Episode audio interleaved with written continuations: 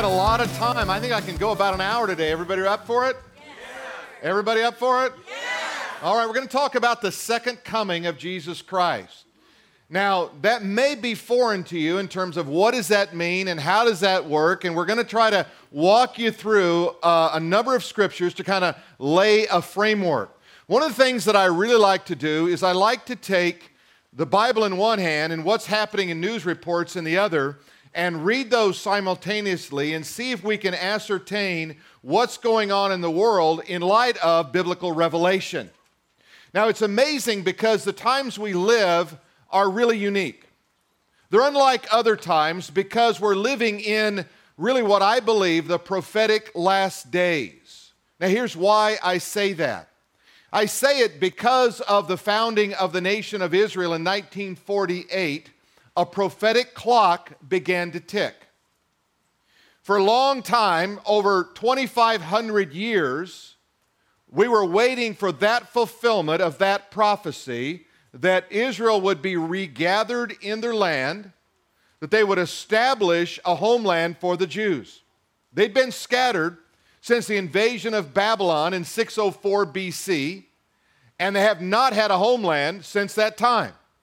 So when you take that 2,500 uh, year span of time and realize biblical prophecy pointed to that, and we're living in that day.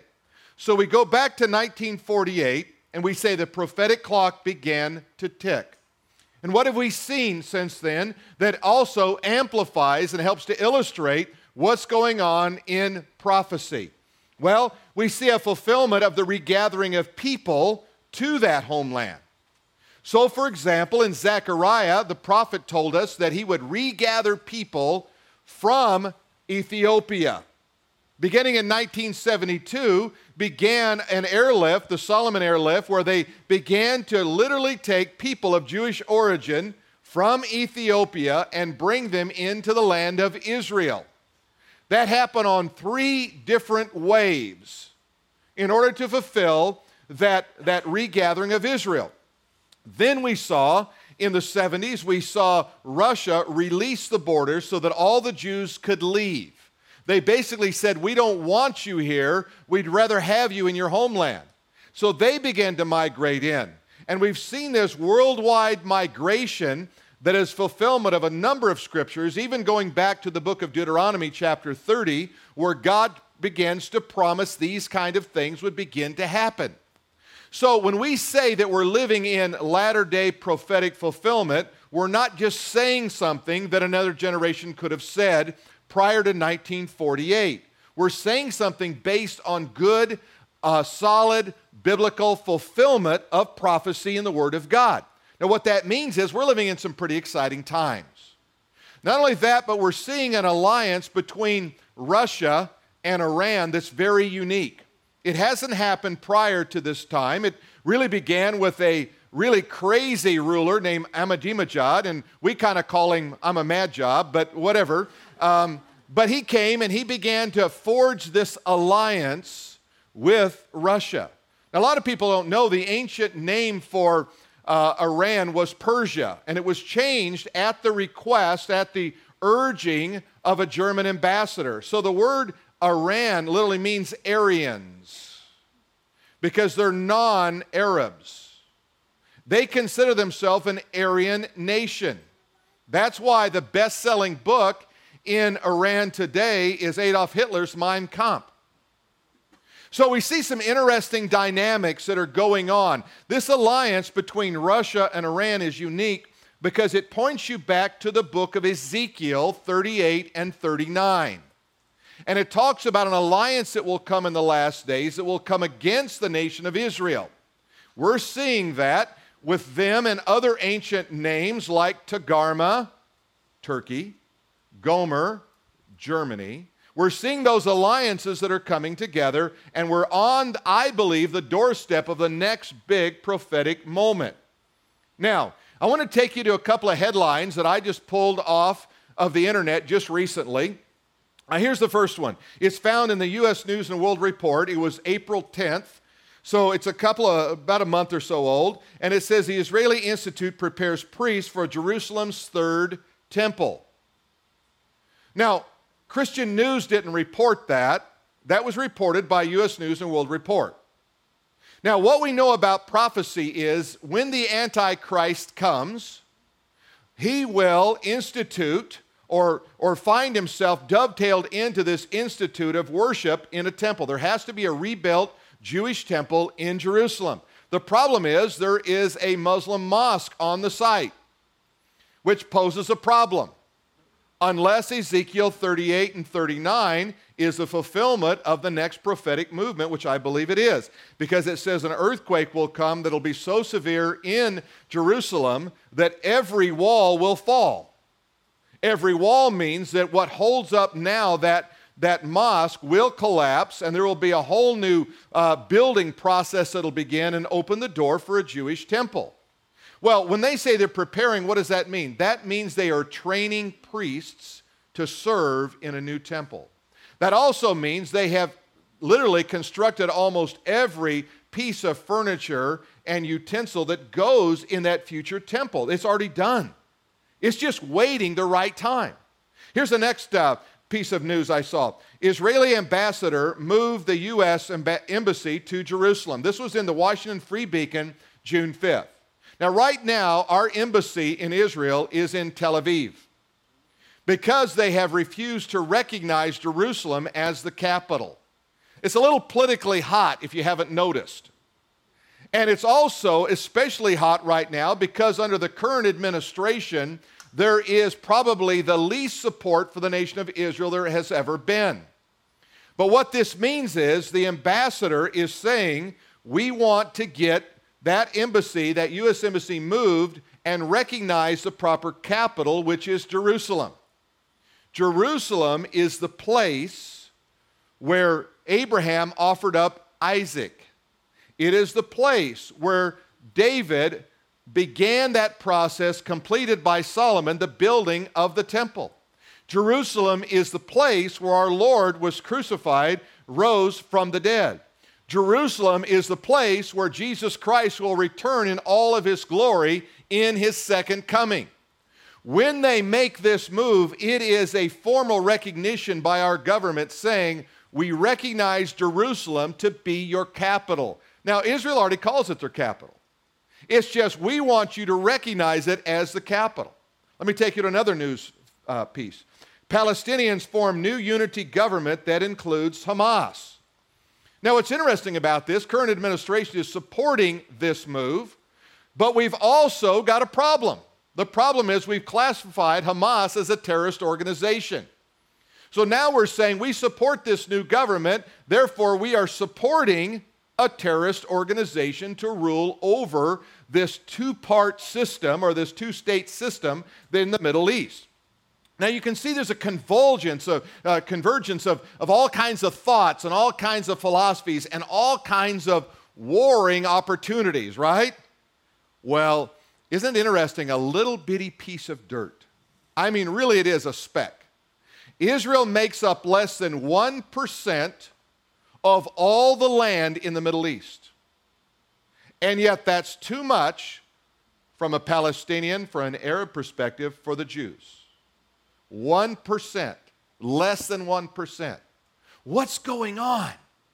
Well, I don't know about you, but when I see all this happening in the news and I read my Bible and I see all this happening in the, in, in, my, in the Word of God, I say God must be trying to show us something or tell us something. Let's take our Bibles, go to the book of Matthew, chapter 24, and uh, I hope you'll follow along with me as you as we read. We'll have it on the screens, but it's also great to either pull it up on your iPad, on your phone, or or uh, actually bring a Bible. It's uh, it's it's a novel idea, right? Bible, church, God. I don't know. It kind of goes together. Okay. Now here's the scene. Matthew's chapter 24. Jesus has got the disciples gathered around him. They know something's up. They know the end of the world. He's been talking about, he's been talking about his own death, and they want to know something about the end of the world. So look what it says in verse 3. Now he sat on the Mount of Olives. The disciples came to him privately, saying, Tell us, when will these things be, and what will be the sign of your coming, and the end of the age? Well, that's pretty clear. They want to know two things. They want to know when and what. When are you coming back? Because we got it now. You're going to die. They must have believed in the resurrection because they said, and you're coming back. So, when and what become the issues? And what is going to be that sign? How are we going to know when you come? Is there going to be anything that will tell us in advance? Any way we can get ready? Or is it just going to be totally unexpected? And not only your coming, but the end of the age. So, in other words, we want to know when are you coming back? And when will this age that we live in, this time period that we're working in right now, when is that going to come to an end as well?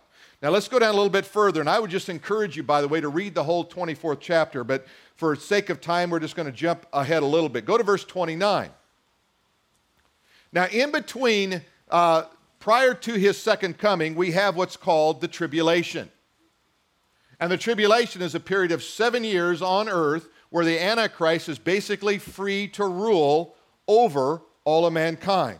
Immediately after the tribulation of those days, the sun will be darkened, the moon will not give its light, the stars will fall from the heaven, and the powers of the heavens will be shaken. Now, what he's doing here, he's bringing them back to Joel chapter 2 and verse 10. Joel prophesied this, and he says, You remember what Joel said?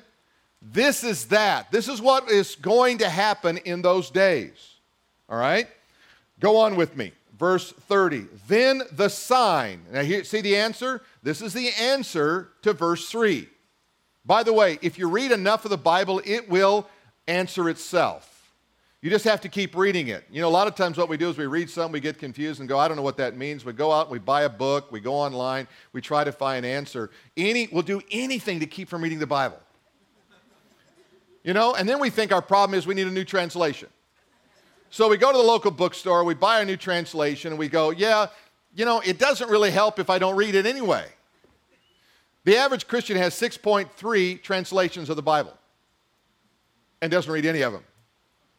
Let me tell you something. When you read the Word of God and you keep reading it, what you're going to do is you're going to find the Holy Spirit will show you a divine pattern in Scripture. He'll point you in directions. He'll answer questions that He poses earlier in, a, in another book or another chapter. So here He tells us clearly in verse 30 then the sign of the Son of Man will appear in heaven. And then all the tribes of the earth will mourn as they see the Son of Man coming in chariots of heaven with power and great glory. Now, why do they mourn? Why? What's going on here? Well, remember, this is during a tribulation period. Christians have been taken out of the earth in something called the rapture. And so, what's going on here is they're left on earth and they see the sign of the Son of Man. They see him in the air. Every eye will see him, the Bible says. By the way, Never would have been possible, except in our day of technology, for to see one event worldwide. Christ returns, the entire world sees it. They will see it, they will begin to mourn. They'll go, Oh no, it's true. Oh no, this is really happening. You ever had one of those moments? Have you ever had one of those moments where you're driving in your car and you're going a little fast and you see the policeman and you have that, oh no, did he see me, right? You ever had that? I mean, it's amazing what it does to you. Your heart begins to beat, you know, and you begin to th- look for the quickest exit. Pull over, change a tire, do anything. Anything. You know, I don't want to get a ticket, right? It's just like horrible. It's a, you know, to me, getting the ticket, going to court or whatever is the least of it. It's when he looks at me and he goes, You know how fast you're going? And, you know, I'm kind of a smart aleck. I don't know if you've ever noticed that. But there's always something smart in me wants to go, well, don't you know? Because if you don't know, I think we're good. right? I mean, are we okay? Can we just kind of move on? Because if you don't know, I don't know, we'll just call it, you know, no, no, no contest, right? Think about this. Think if you spurned and rejected Christ your whole life. And all of a sudden, the sign of the Son of God appears in the heavens and you have that oh no moment, that morning that comes to your very soul and says, I was wrong. about my perspective on God. Well, go on with me a little bit here. It says that then they will see the sign, verse 30 of the uh, in the in the heaven, and then all the tribes of earth will mourn when they see the Son of Man coming in the clouds of heaven with great power and great glory. Now drop down to verse 36. But of that day and hour, of that day and of that hour, no one knows. Okay, the exact day and the exact hour, nobody can tell you. But that doesn't mean that you can't read the signs of the period of time we're living in. And that's what we're trying to say. We will never give you a date for the return of Christ. Some people like to do that. Some people like to write books and sell them and you're going to go out and buy him because you go, this guy knows. He was just brilliant. He figured it out. The only thing he didn't figure out was Matthew 24, where it says, No man knows the hour of the day. Other than that, he was a brilliant guy, right? So here's what I want you to do. If somebody tells you a day and an hour, you reject them immediately. But that doesn't mean you can't read the times and the seasons that we're living in. We're living in some pretty interesting times, all right? Um, and you know, it always brings an emotional thing. My, you know, my every time I preach one of these messages, my daughter calls me and she says, "Daddy, am I gonna? Is he gonna wait long enough for me to have children?" Right? But you know what that is? That's the human side of us, right? There's also a human side of us that says, "Hey, I just want to be positive. I don't even want to think about this stuff." Right? Am I right? You know what I'm talking about? Hey, this is positive. This is a fulfillment of all God had promised us thousands of years ago. This was God's divine plan for mankind.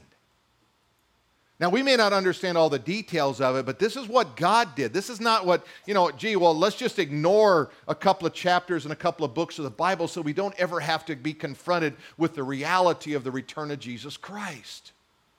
That's not, not really, doesn't make sense, does it? Well, let's go on and read a little bit. It says, No man knows the hour or the day, not even the angels in heaven, but my Father only. Now, watch this. But as the days of Noah were.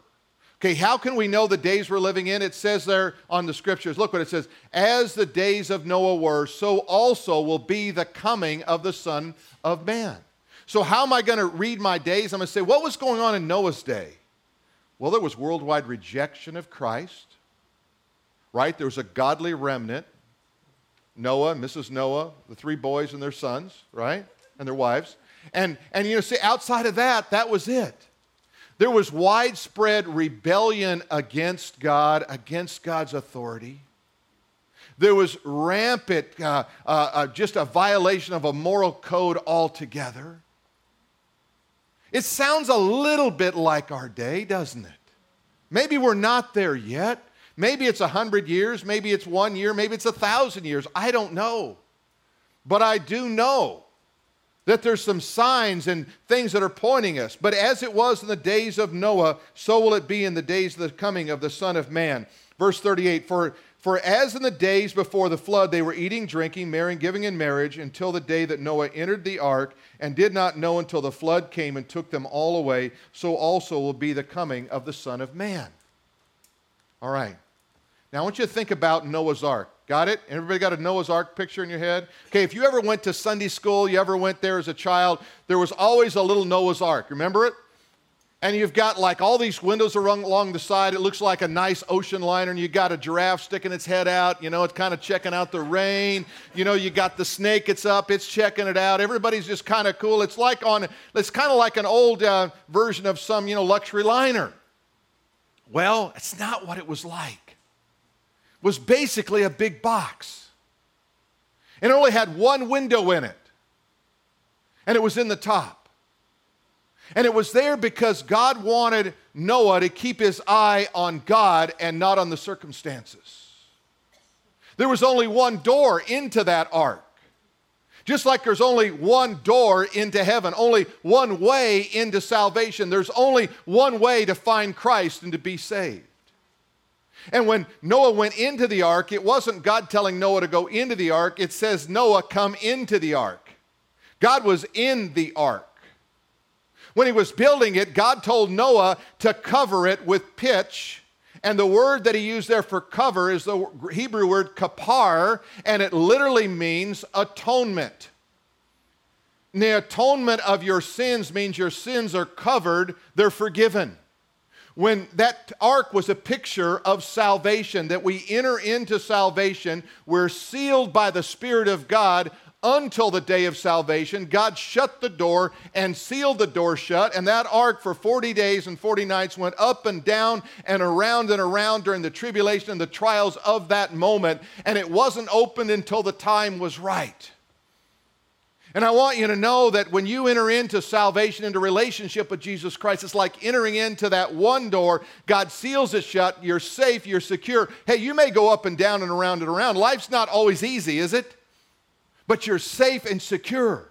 Jesus was in the boat, remember, with the disciples, and there was a great storm, and they're waking him up and going, How can you sleep in a moment like this? And, you know, the, the right answer would have been, I'm God.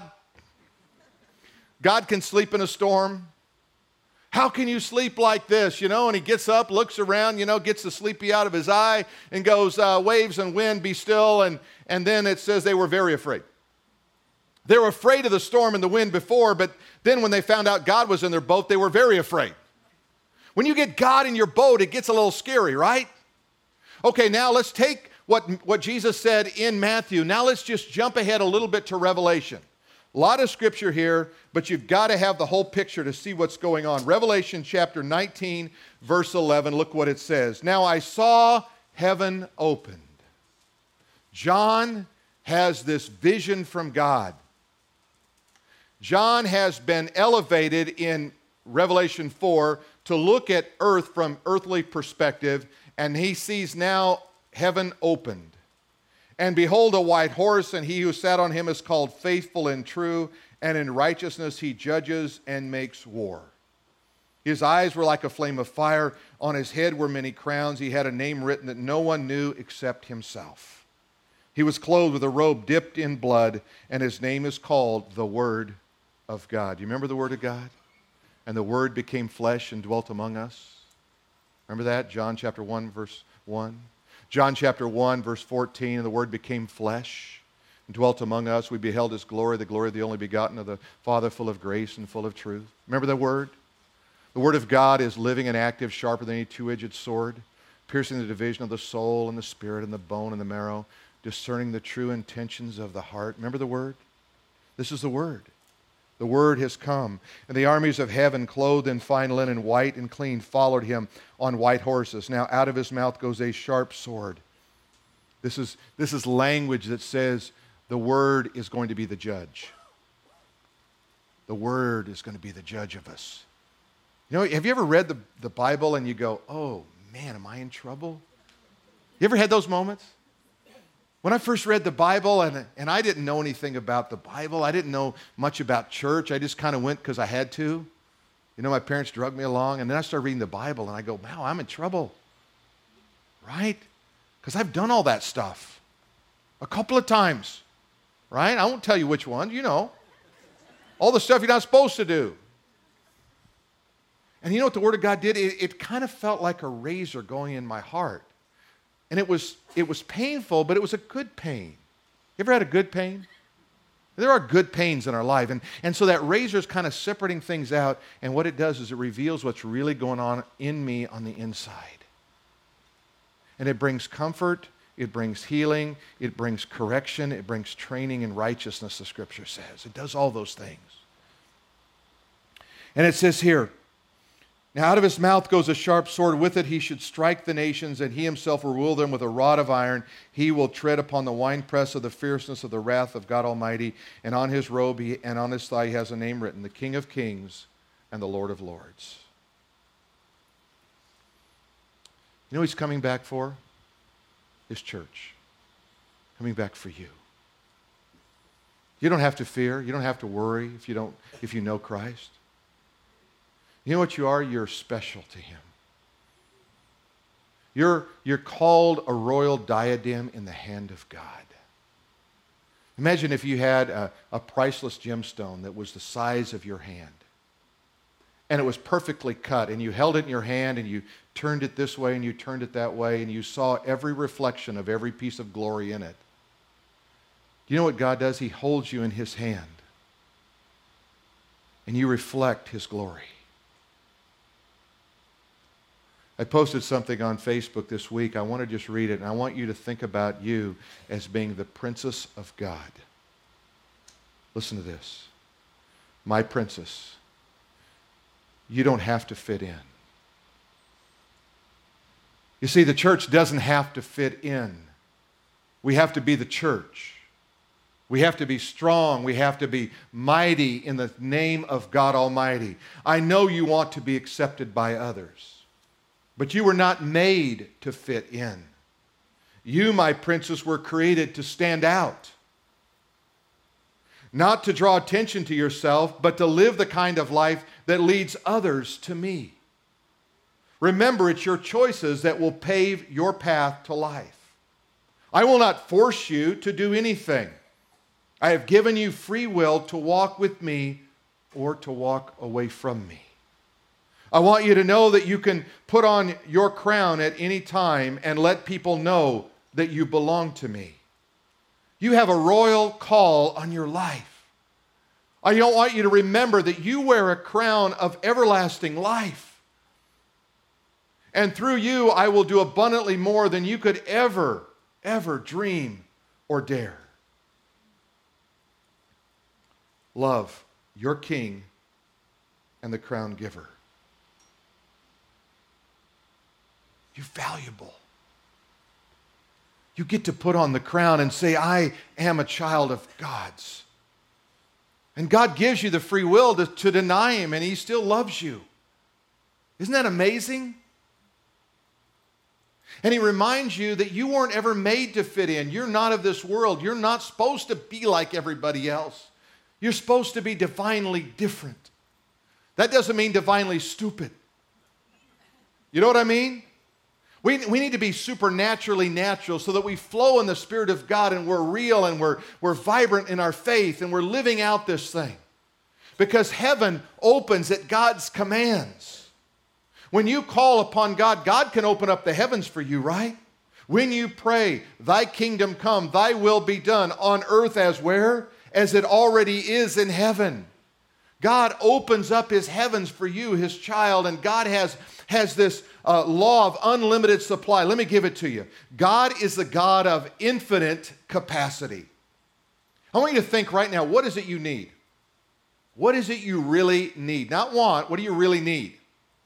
I see stuff I really want all the time. How about you? I see new cars, you know, all kinds of cool watches, all kinds of stuff, and I just go, yeah, I, I really need that. And then, then the Spirit of God will go, do you really need that or you really want that? I really want that. God, is it okay? Huh? Huh? Huh? God, huh? I mean, I'm just like a, a fifth grader sometimes, you know, talking to God. God, can I have it? Can I have it? Can I have it? And he goes, yeah, you can have that, but you can't have that. But what do you really need? What do you really need? If you could say, I need this, what would you say? You'd say, I need love.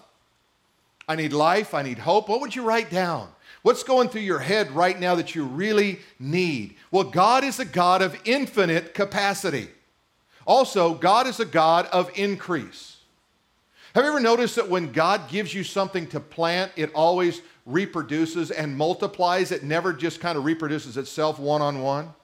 He gives you a little kernel of corn. He says, plant that corn in the ground, and you're going to have a season. You're going to have a big festival. You're going to have something come forth that's going to multiply. You're going to have a harvest. So you put that one little seed in there, and, and the average corn gets two stalks on it. Some of them get three. And on the average ear, they get a hundred kernels. So that means it's a 2,000 to 1 return from God. God is a God of increase and God is a God of abundance. God wants to bless you. He said, I've come that you might have life and have it more abundantly. Wouldn't you like to have something in abundance? You just have too much of it. Just too much of it. When we were first married, we were pretty poor and um, we had a friend that had a, had a company and we got those Roman noodles. You know those things? The cup of, cup of thing, right? And we got like 20 cases of them. And we were eating them all the time. I said, I can't do it anymore, you know. And you know, they're so salty, they're full of salt. You know, you can't get a ring on for a month after you eat one cup of those, you know. But but you know, we had an abundance of them, right? And was abundance. Why? Because we had a friend that owned the, the company, and he was supplying us Roman noodles. What if what you really needed you had in such great supply that it was abundance? You know, that's what God does. You know why God gives you abundance? so you can give it away. So you can sow it, so you can reap it, so you can sow it, so you can reap it, you can sow it, you can reap it. You say, right now, I just feel so loved by God, then give it away. Give it away. Give some of that love away to people. Let them experience what you experience. You say, Well, I feel a little short on love, then give what you have away, and God will give you more. You give out of your poverty, you give out of your hurt, you give out of your pain, and you see what God can do. God can do some amazing things. We had the marriage uh, conference this week, and uh, this weekend we told you a little bit about that. But I think the most amazing thing is to watch people from a leader's perspective. And there was one exercise where we had uh, the men and the women stand and face each other and not say a word, and what they had to do was communicate through the eyes the pain that you had caused your spouse. Let me tell you, it's the most powerful exercise you've ever seen. And those of us who were leading, we knew what the result was going to be. We knew there was going to be tears dropping, right? So we had boxes of Kleenex. So we're walking around, and some people would look at us when we hand them a, the box of Kleenex, like, what's that for? Well, trust me, you're going to need this. But when you see this dynamic of relationship just start to gel and people start to transform, people start to, to see how how life and how relationships are supposed to work. There's something emotional that happens inside. Here's what I want you to do right now. I want you to imagine that you're standing eye to eye to Jesus. You're looking him in his eyes, and he's not saying a word. He's not condemning. He's not, he's not trying to point out any faults. He's not doing that at all. And I want you to imagine right now you're looking into his eyes, and he says to you, I want you to look in your eyes and I want you to think about all the pain that you've caused me.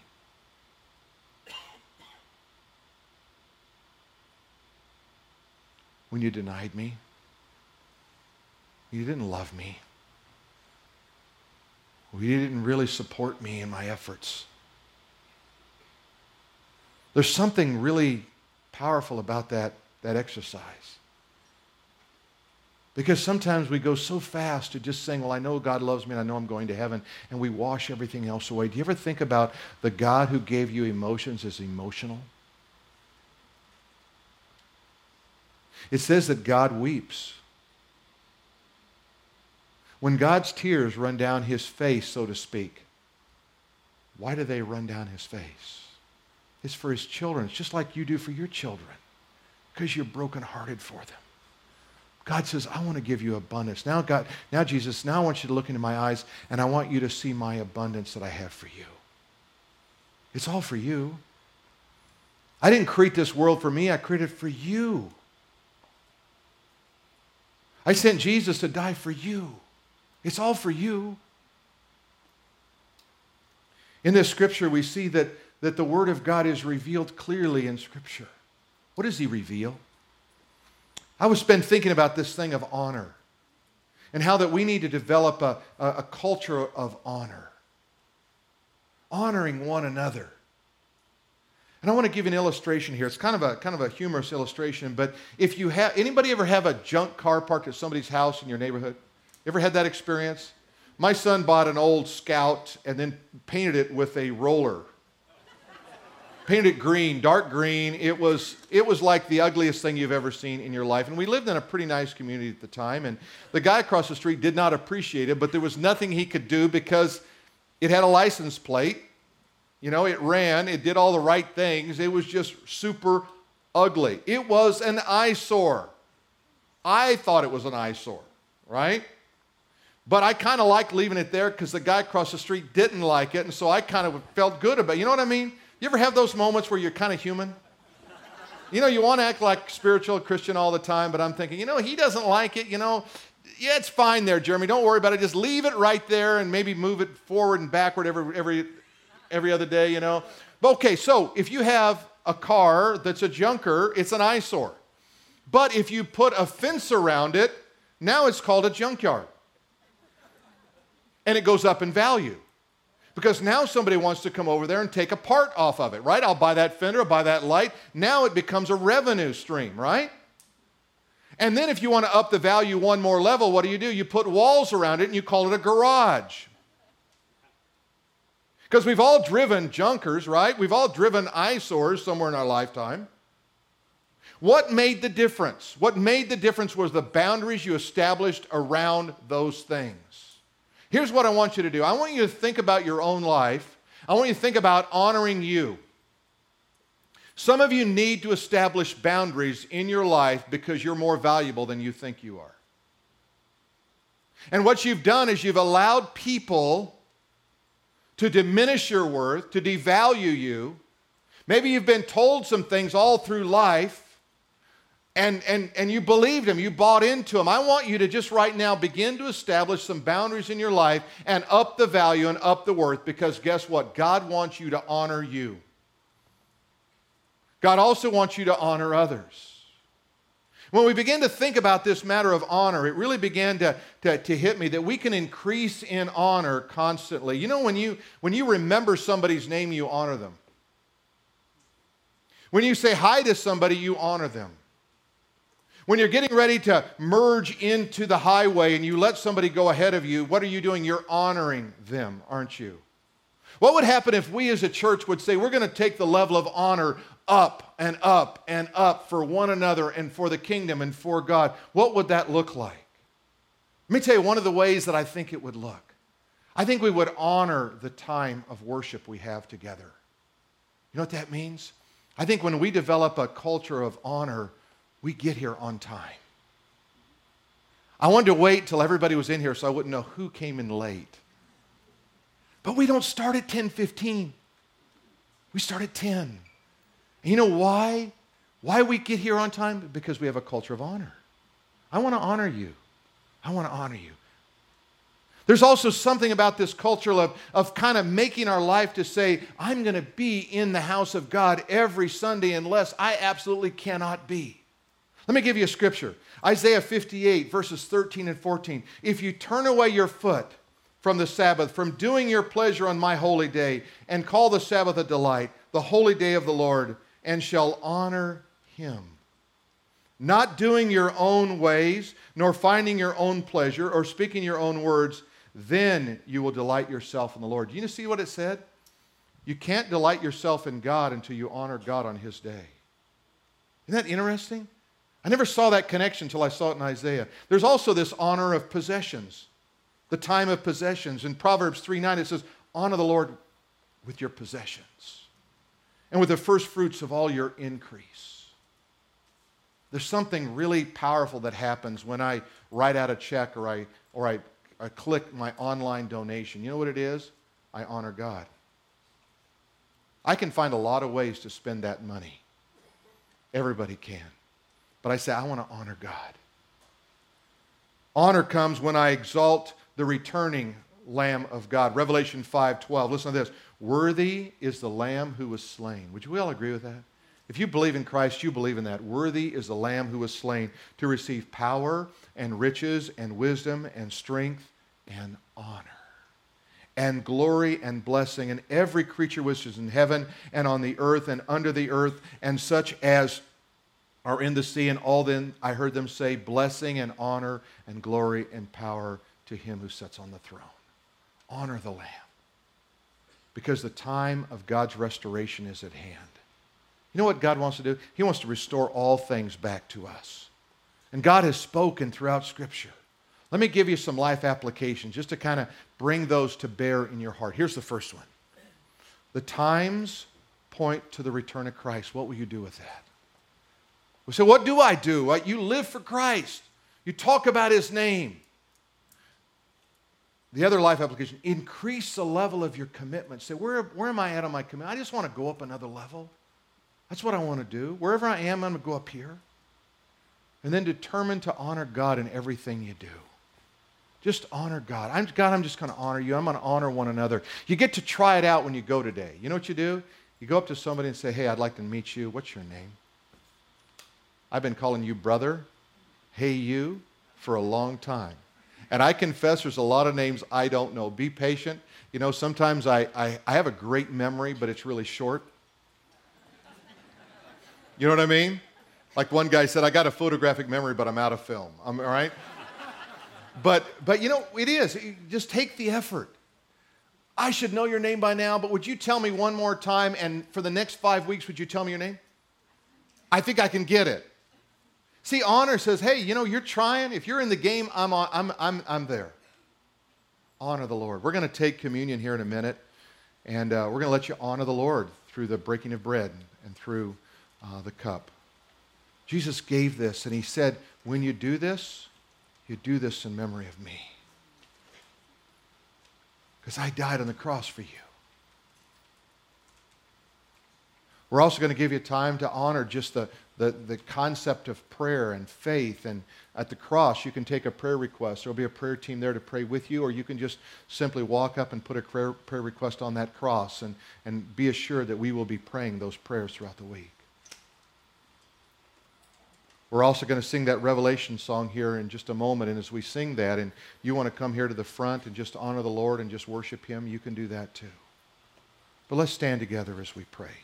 Heavenly Father, as we pray, we ask, God, that you would just receive our honor, God. We want to honor one another. We want to honor you in all that we do. God, we want to honor the worship. We want to honor the day. We want to honor the time. We want to honor you through our possessions, through our dedication, our commitment. God, we want to honor one another. We want to be able to look every man and every woman, every boy and girl in the eye and just honor them because they are created in the image of Almighty God. And God, as we share in this time of communion, we do it because we honor, we honor you, God. We know there's coming a return of Christ. We don't know when that is, God, but in that in between time, we want to honor you. We want to honor the word and tell people about Jesus and invite them to be here with us to fellowship in Christ.